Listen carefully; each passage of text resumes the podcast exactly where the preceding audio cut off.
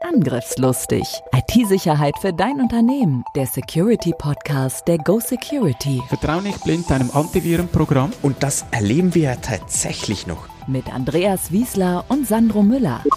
Datensicherung ist die Lebensversicherung eines Unternehmens. Wir haben noch so viele Themen. Sandro und Andreas sind die IT-Sicherheitsexperten in der Schweiz. Mit ihrer Firma Go Security sind sie die Firewall für zig Unternehmen. Seit über 20 Jahren schon. Bereit für ein neues Update? Herzlich willkommen zu Angriffslustig, IT-Sicherheit für dein Unternehmen. Heute einmal mehr mit Andreas Wiesler und mein Name ist Sandro Müller. Fünf Begriffe stehen heute im Zentrum. Ziele, Risiken, Maßnahmen, Kontrollen und KPIs. Wahrscheinlich denkt ihr, oh nee, das habe ich aber schon gehört und habe ich auch in meinem Studium oder in meiner Ausbildung schon zigmal irgendwo durchgenommen. Ich weiß doch, wie das funktioniert. Brauchen tut's eh keiner. Und in der Praxis ist ja alles wieder anders. Doch stopp. Genau, darum geht's ja schon. Vielfach erleben wir, dass die meisten das schon mal gehört haben, denken, ja, ist ja alles klar. In der Praxis erleben wir dann aber Dinge, dass es doch nicht so richtig angewandt wird, nicht immer korrekt, nicht immer verstanden, was ist überhaupt der Zusammenhang.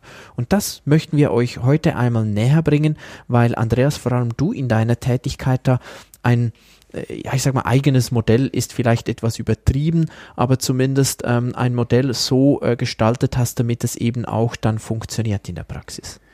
Ja, genau, wie du sagst, äh, die Themen sind alle bekannt. Äh, praktisch jedes Unternehmen macht eine Risikoanalyse, bewertet diese Risiken. Es werden auch Maßnahmen durchgeführt, vielleicht wird noch irgendwo was kontrolliert, aber es wird so zusammenhanglos gemacht. Und wir möchten das jetzt miteinander in einen Zusammenhang bringen, damit es ein bisschen klarer ist, ja, wieso macht man das? Wie, wie meinst du das genau zusammenhangslos? Also da wird einfach mal eine Maßnahme genommen, obwohl noch gar nicht genau definiert wurde, was ist denn das Risiko oder das Ziel? Meinst du so? Ja, korrekt. Ja, gerade Maßnahmen, ich patche ein System. Ich aktualisiere ein System. Ist eine klassische Maßnahme. Aber warum ich das mache, ist oft nicht in diesem Zusammenhang gebracht. Man macht es einfach so. Möglicherweise ein gutes Beispiel, weil wir sagen ja auch immer, ey, patch die Systeme, mach das. Und jetzt sagst du plötzlich, bevor ich die patche, muss ich ein Warum haben. Das hört sich vielleicht etwas schräg an, aber das meinst du ja gar nicht so.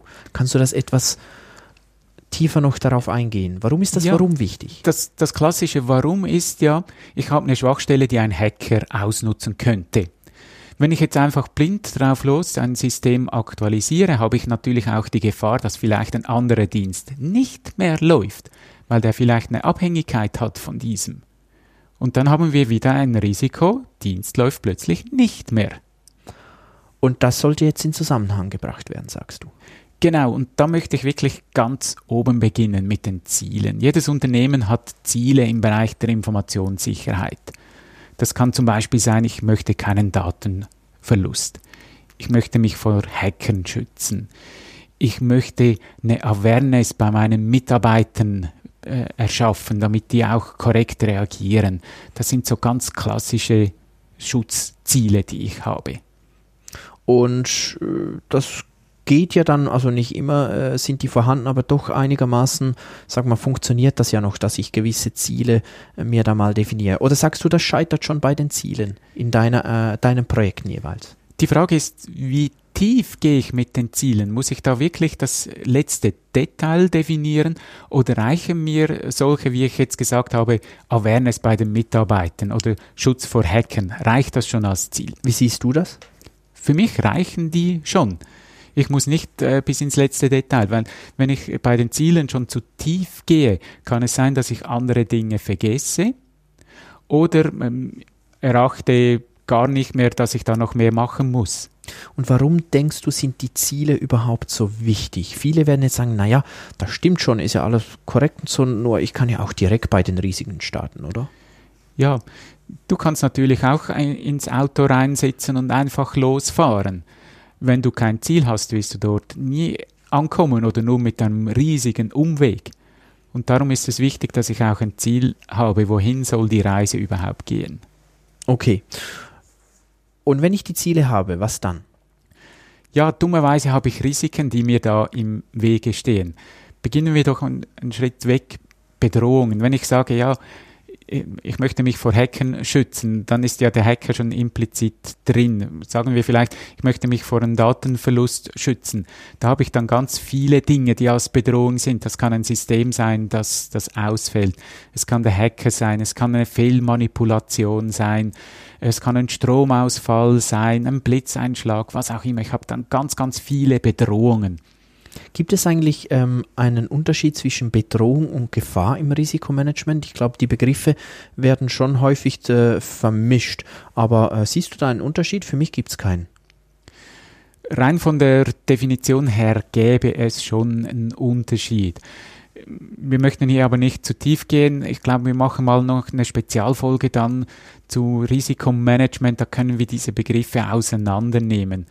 Eine Bedrohung an und für sich ja, ein Blitzeinschlag kann eine Bedrohung sein, aber wenn es nie gewittert, dann äh, muss ich das auch nicht als eine Bedrohung annehmen. Also ich brauche dazu dann immer noch eine Eintrittswahrscheinlichkeit und die Auswirkung. Das ist dann das klassische Risikomanagement und daraus habe ich dann das Risiko. Ich habe die Bedrohung oder die Gefahr Blitzschlag und äh, habe eine Eintrittswahrscheinlichkeit, habe eine Auswirkung und das gibt dann äh, auch diese schönen, tollen, farbigen Modelle, die ich immer sage, man nimmt ähm, äh, eine Schätzung mal eine Schätzung und dann behaupten viele, das ist jetzt das korrekte Ergebnis. Aber das ist, wie du sagst, vielleicht eine, eine eigene Folge dann wert. Ja, unbedingt. Ich finde es ein sehr spannendes Thema. Ich gebe dir recht, äh, du kannst drei Leute fragen, wie schätzt du das ein und bekommst vier Antworten. Mir geht es aber bei der Risikoanalyse gar nicht so auf die Details. Es, es muss so ein Bauchgefühl geben. Sind wir da im grünen Bereich oder sind wir eher im roten Bereich? Und das zu unterscheiden, das ist der wichtige Punkt. Weil die Definition ist, bei, bei grünen Risiken muss ich nichts machen. Aber bei roten, da muss ich unbedingt Maßnahmen planen. Und ich glaube, ähm, äh, jetzt ein bisschen äh, neben dem Thema oder, oder am Rande des Themas, aber nichtsdestotrotz, wenn jetzt sagt, boah, aber das haben wir ja schon wieder, dann habe ich wieder nicht mehr alle Gefahren und boah, wie komplex das, das ist, stimmt nur, wenn ihr mal überlegt, vermutlich die wenigsten Firmen, die hatten für 2020 oder generell die Gefahrpandemie so echt bearbeitet. Vielleicht stand die irgendwo auf einem Papier, aber echt bearbeitet. Ich glaube, das hatten die wenigsten. Nichtsdestotrotz Firmen, die ein gutes Riskmanagement Management machen und sich auch vorbereiten auf, auf äh, irgendwelche Ereignisse, bin ich überzeugt, die waren schneller wieder in ihren Prozessen drin mit der ganzen Pandemie-Geschichte, die wir jetzt hatten, als andere Unternehmen. Oder wie siehst du das? Das würde ich unterschreiben, diese Aussage wenn du ein, ein Risiko hast, Mitarbeiterausfall, das geht ja schon ein bisschen in die Richtung Pandemie. Da ist jetzt nur ein Einzelner, aber vom Einzelnen dann auf ganz viele äh, zu schließen. Da hast du schon welche Dinge vorbereitet, die die dir nützen. Ist zumindest viel besser als nichts. Also habt auch, was ich damit sagen will, viele haben dann Angst, oh nee, aber das wird ja zu groß, zu komplex. Ähm, habt auch den Mut, äh, wirklich Lücken zuzulassen, tut's aber trotzdem. Habt keine Angst vor der Komplexität, weil auch ein Teil, den ihr habt, der kann euch was bringen. Ja, ich sehe es sogar so, lieber nur 20, 30 Risiken haben, als irgendwie 200, 300. Ich hatte mal ein Unternehmen, das hat sich 500 Risiken erarbeitet. Das kannst du nicht mehr managen. Mhm. Also du musst da wirklich die ein bisschen zusammennehmen, was vom Thema zusammenpasst und dann kannst du an die Planung gehen. Managen, ich glaube, das ist das Stichwort. Was geht jetzt weiter, um die Risiken zu managen? Was braucht es da? Ja, jetzt kommen natürlich Maßnahmen. Da gibt es klassisch die Maßnahmen, um ein Risiko zu reduzieren. Es gibt aber auch Maßnahmen, um ein Risiko zu vermeiden. Und dann gibt es die Möglichkeit noch, dass ich das absichere. Wie es im Namen schon sagt, dass ich eine Versicherung habe. Und alles, was übrig bleibt, ist dann das Restrisiko, das ich bewusst akzeptieren muss. Genau. Und ich glaube eben, wie du schon angedeutet hast, da machen wir vielleicht mal eine eigene Folge noch um, um die Details. Hier einfach mal, ich mache Maßnahmen, das heißt, ich, ich habe ein Risiko, beurteile von Anfang an, will ich das so tragen oder nicht. Wenn nicht, mache ich irgendwelche Maßnahmen, gezielt natürlich, um das Risiko ähm, herunterzubrechen. Wieder, wir haben ja schon drei Begriffe jetzt, die Ziele, Risiken, Maßnahmen. Also die Maßnahmen müssen auch wieder für die Ziele natürlich stimmen. Und ähm, dann habe ich am Schluss ein Restrisiko, das ich auch akzeptiere. Genau. Soweit mal klar. Das ist wichtig für dein Backup. Und jetzt kommt ein Teil, der oft vergessen wird. Das sind die Kontrollen. Man macht es nicht so gern. Ich schaue dem anderen auf die Finger. Ah, ich werde kontrolliert. So ein äh, negatives Gefühl, das man hat. Aber es ist halt wichtig. Wurde eine Maßnahme korrekt umgesetzt? Wurden die Ziele, die damit verbunden sind, auch erreicht? Und das kann ich nur, wenn ich kontrolliere. Ist ja der Klassiker auch in der Firma, der Chef ähm, sagt, ja, ich habe es delegiert, ähm, kontrolliert aber nicht und irgendwann stellt sich heraus, ups, das wurde gar nicht gemacht. Ja, wer ist dann schuld? Der Mitarbeiter oder der Chef? Ich sage ganz klar, der Chef, weil er hat ja auch eine Kontrollpflicht. Ähm, es ist nicht einfach so einfach zu sagen, nee, der Mitarbeiter muss jetzt das, weil ich logisch müsste er das, aber die Schuld hat aus meiner Sicht der Chef. Also Kontrolle es ist sehr negativ behaftet, insbesondere in unserer Kultur. Ähm, klar, heikel, aber ich sehe das auch so. Kontrolle ist extrem wichtig und insbesondere, was nützt mir das, wenn ich Risiken habe, Maßnahmen und, und, und ich kontrolliere nichts? Sagen, jo, ich habe es gemacht, ist ja gut. Nee. Ja, und durch die Kontrolle weiß ich auch, hat sich allenfalls das Risiko nun verändert, kann ich das neu einstufen. Und da muss ich das machen. Und gerade bei kleinen Unternehmen höre ich immer wieder, ja, das können wir gar nicht richtig machen, wir sind viel zu klein. Doch auch in kleinen Unternehmen ist es möglich, ein Vier-Augen-Prinzip zu machen. Die Person, die die Kontrolle ausführt, muss ja nicht einmal bis ins letzte Detail alles wissen, aber ich kann doch erkennen, wurde was gemacht oder nicht gerade im technischen Bereich, wenn es um, um technische Risiken oder technische Gefahren geht, ähm, denke ich, da gibt es ja auch die Möglichkeit mit, mit regelmäßigen Audits, auch externen, das mal zu prüfen und sagen, jetzt gucken wir uns das mal wieder an, wo stehen wir, weil du hast schon angedeutet, häufig ist ja, sage sag ich, die Maßnahme war gut, die habe ich richtig umgesetzt, aber es sind vielleicht wieder neue Dinge dazugekommen, an die ich gar nicht so richtig gedacht habe, die aber in dieselbe Bresche schlagen und eigentlich äh, dasselbe Risiko immer noch abdecken. Das heißt, ich brauche jetzt weitere Maßnahmen, um das Risiko wieder in den Bereich zu bringen, den ich gerne möchte. Ein ganz wichtiger Aspekt von dir, man ist wie so in seinem Hamsterrad gefangen. Man kennt ja nur das. So, so eine klassische Aussage, wir haben es immer so gemacht. Und ein Aspekt von außen ist dann halt auch, hey, habt ihr auch mal an das gedacht? Was ist eigentlich, du hast vorhin angesprochen, die Anzahl der äh, überhaupt managebaren Risiken. Was ist so deine Erfahrung? Was ist eine gute Zahl? Ich empfehle jeweils so 20 bis 30 Risiken zu haben. Für welche Firmengröße? Oder ist das egal? Das ist so ein mittleres Unternehmen. Ich denke so auf 50 äh, bis 200 Mitarbeiter, weil oft unterscheiden sich die Risiken auch nicht riesig. Sie werden vielleicht anders äh, bewertet, aber die klassischen Risiken, die haben alle.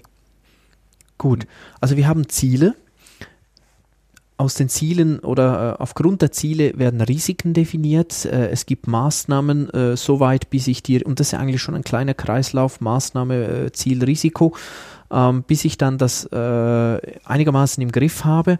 Und dann natürlich ganz wichtig die Kontrollen, die auch wieder auf alles ein Zusammen oder reinspielen. Also wir haben Ziele, Risiken, Maßnahmen, Kontrollen. Da war doch noch einer.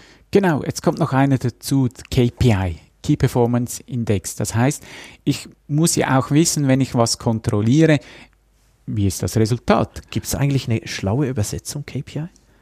Es gibt äh, ein, ein deutsches Wort, äh, aber bei uns ist es häufig eigentlich KPI. Ich kenne es auch nur so. ja.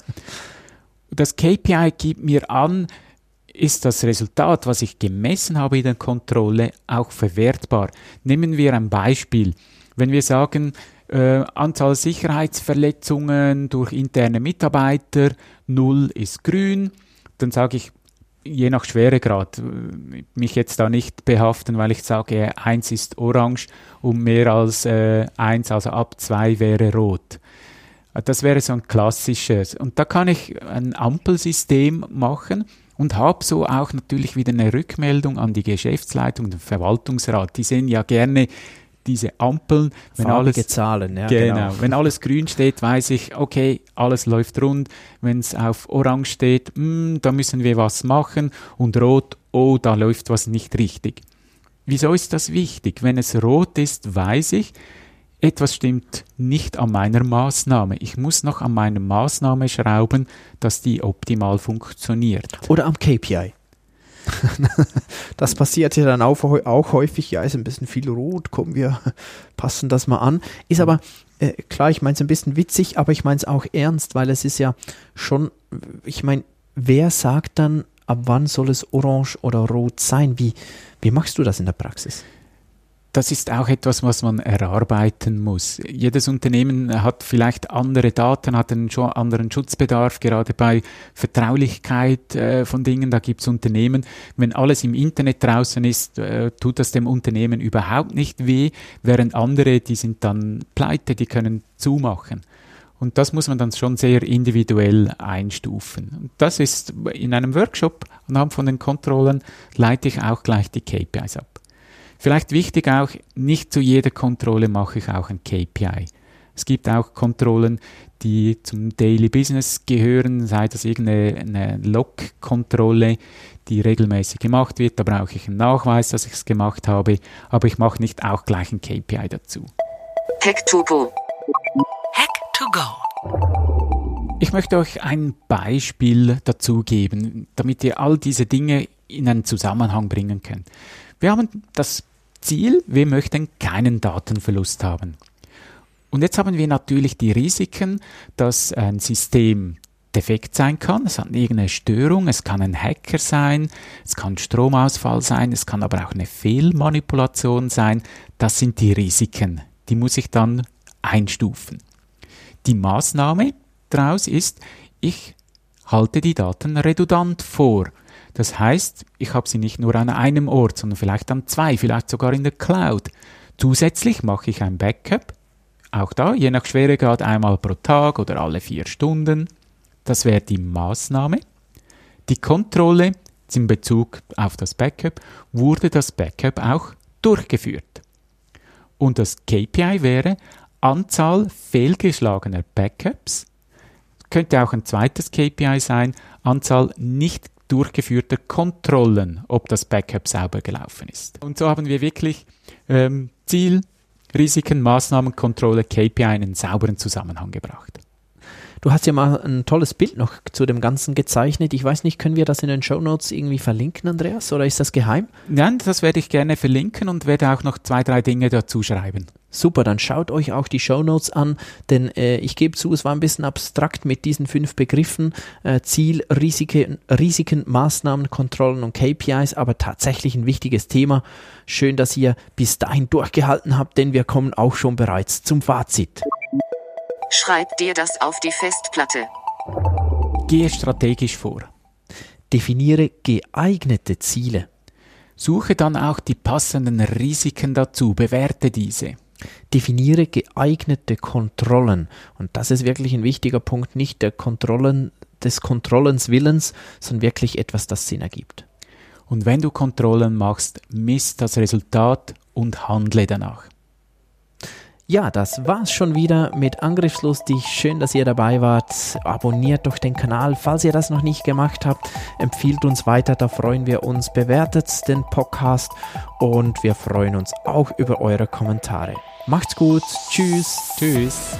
Angriffslustig IT-Sicherheit für dein Unternehmen. Der Security Podcast der Go Security. Wie schütze ich mich vor Cyberkriminellen? Welche Passwörter sind sicher? Und was kann passieren, wenn ich gehackt werde? Bleib dran, abonniere jetzt den Podcast. Mehr Antworten gibt es in den nächsten Folgen mit Andreas Wiesler und Sandro Müller. Weitere Updates und Tipps auf gosecurity.ch.